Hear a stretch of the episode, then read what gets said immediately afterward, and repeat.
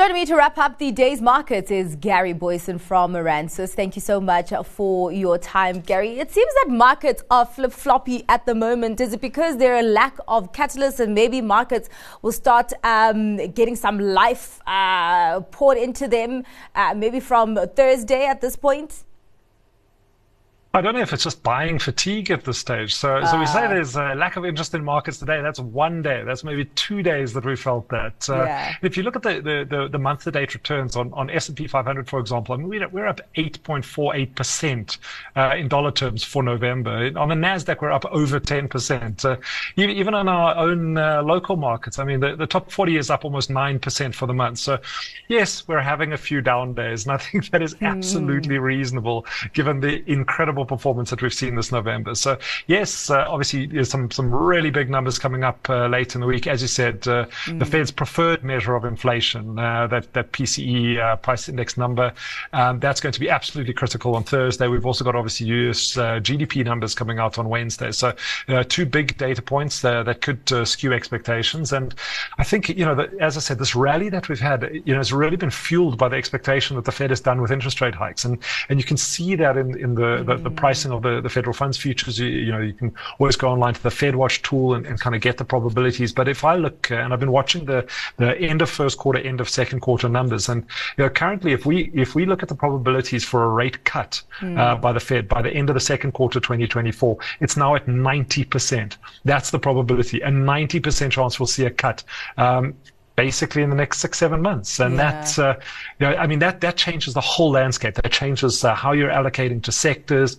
It changes a lot uh, for financial market participants. So, yeah. you know, if if we get a, a decent P C E number on Thursday, uh, and that that uh, I suppose uh, that thesis is affirmed, um, mm. I think we're going to see, you know, maybe a continuation of this rally. Yeah. Well, uh, Gary, quite a lot of bad news coming out of J S E companies today with trading updates, uh, but also including uh, the tragedy that that we uh, that was announced from Impala Platinum. And of course, it was very interesting to see that the other platinum miners are some of the biggest winners of the day today. But we did see that Impala stock uh, declining sharply. And of course, this is after the announcement that uh, eleven miners had died and seventy-five had been injured. And indeed, um, our deep, our deepest condolences to the families that have lost their loved ones. What impact could this have on Impala? Well, yeah, it's uh, of course, you know, mining is an interesting thing because mining, it, it is an incredibly dangerous uh, operation that, that that we take, and and if you look at the, the safety track record of a lot of South African mines, uh, you know, I, I think there, there are question marks around, uh, you know, what more can we do? You know, how how can we do this better? And you know, if if we take the the, the human cost out of it, which is always difficult, mm. uh, and we look at, look purely at the financial impact, uh, of course, there, there there is going to be a, you know a, a Um, at least stoppages at the, at the Rustenburg operations today. Yeah. That's going to call into question, are, is Impala going to meet its production targets? What is this going to have in terms of the, the production targets? And of course, I think Impala does need to have a look at its, uh, you know, its safety. And already you have uh, the likes of Cosatu coming out and say, you know, starting to point fingers and saying, you know, more should have been done, which is of course what you would expect. Um, this is going to make the, the business environment for, for the company uh, more difficult. Mm. Um, from an investor point of view, this is never a good thing. And, yeah. and of course, the The, the stock is being marked down on the back of that, um, as we can expect, you know, investigations um, and, of, and and potentially more production stop, stoppages and, and obviously more costs, which yeah. are necessary costs to put in place to, to improve safety, uh, but also will obviously impact the bottom line of Impala. Yeah, well, some more bad news uh, because three thousand five hundred jobs could be lost at ArcelorMittal. Of course, uh, they uh, released an update as well saying that uh, some of their operations have buckled under the headwinds of low economic growth and little infrastructure spend, um, even though they did uh, embark on this uh, optimization program. And of course, now they're having to make uh, tough decisions. Talk to us about the severity of the situation here. Oh, well, I think if you if you want to see the severity of the situation, you just need to look at ArcelorMittal's share price yeah. uh, performance over, over the last, let's say, five years, uh, yeah. and and you're looking at something down down around seventy percent. I mean, if we if we take a shorter shorter view on that, um, yeah, ArcelorMittal even over the last year, a lot of that pain has come over the last year down down significantly. Now, uh, you know, unfortunately, you know, for ArcelorMittal, which is heavy industry, it's, it's South Africa's biggest steelmaker, um, you have to see an infrastructure rollout plan uh, being implemented.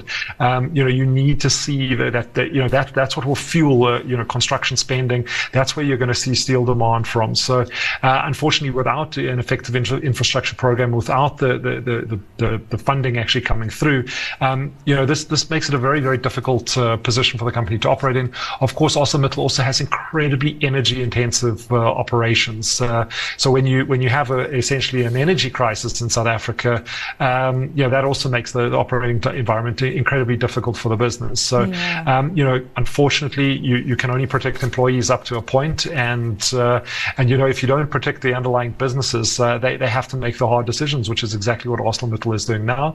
Um, and we are going to see obviously those job losses coming through. Yeah. Uh, just before we get to your stock pick, Gary, you have thirty seconds for each uh, this question and also for uh, your stock pick.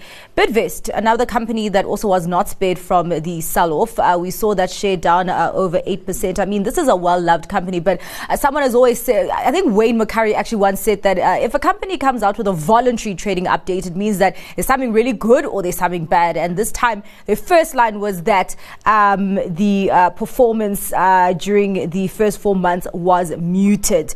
How did you view that update?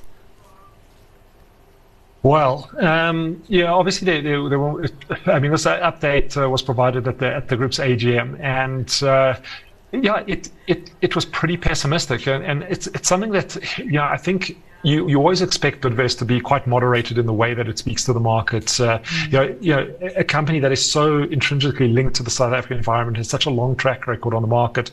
Um, you know, they, they essentially do tell it like it is. When, when times are tough, they will tell you that times are tough, and, yeah. and they telegraph this very well to the market. But but obviously the market was hoping for a lot better results for, for from from Bidvest. I mean, uh, stock was marked down almost ten percent on the day, and mm. I was looking at the volumes as well. The volumes weren't particularly high, so I don't know if this is just big orders triggering because. You know, reading through it, yes, I mean, remember, Bidvest is a very diverse operation as well. And, and there are definitely pockets of excellence within this. This wasn't a blanket bad, bad trading statement. So, mm. you know, maybe maybe people were a little bit worried that they weren't doing better in, in their, um, you know, so in their solar and renewables business, which I think there was a lot of hype around. But yeah. uh, but overall, you know, what were people expecting? This is, you know, this is a, a, a broad, diversified South African conglomerate. We know times are tough. We know that interest rates are high. Yeah. Um, you know, we know that that this is a very, very difficult operating environment. Uh, yeah, so, so it's, I don't know what people were expecting, but clearly expecting a lot more than they did. But yeah. I mean, for me, it's it's it's it's something that should be in portfolios. And, and I mean, we were buying actively into into the update today, mm. um, and uh, I think that you might see a little bit of a recovery in the short term. Yeah. I've got to be honest. Gary, we've run out of time. Quickly, your stock pick, ten seconds. Uh, sorry, ten cents, it's Nike. It was very difficult to find because a lot of these stocks have run very, very hard. It's a couple of problems in China, but uh, overall in, inventory levels will be brought under control, and, and you can't argue with a brand like Nike. That's uh, it's uh, a business that uh, is a true blue chip and a lot cheaper than it has been in a while, so mm. worth adding to a portfolio at this stage. Just do it. All right, so thank you so much for your time uh, today and for your insights, Gary. Really appreciate it. That was Gary Booysen from Rand Swiss. We'll be right back.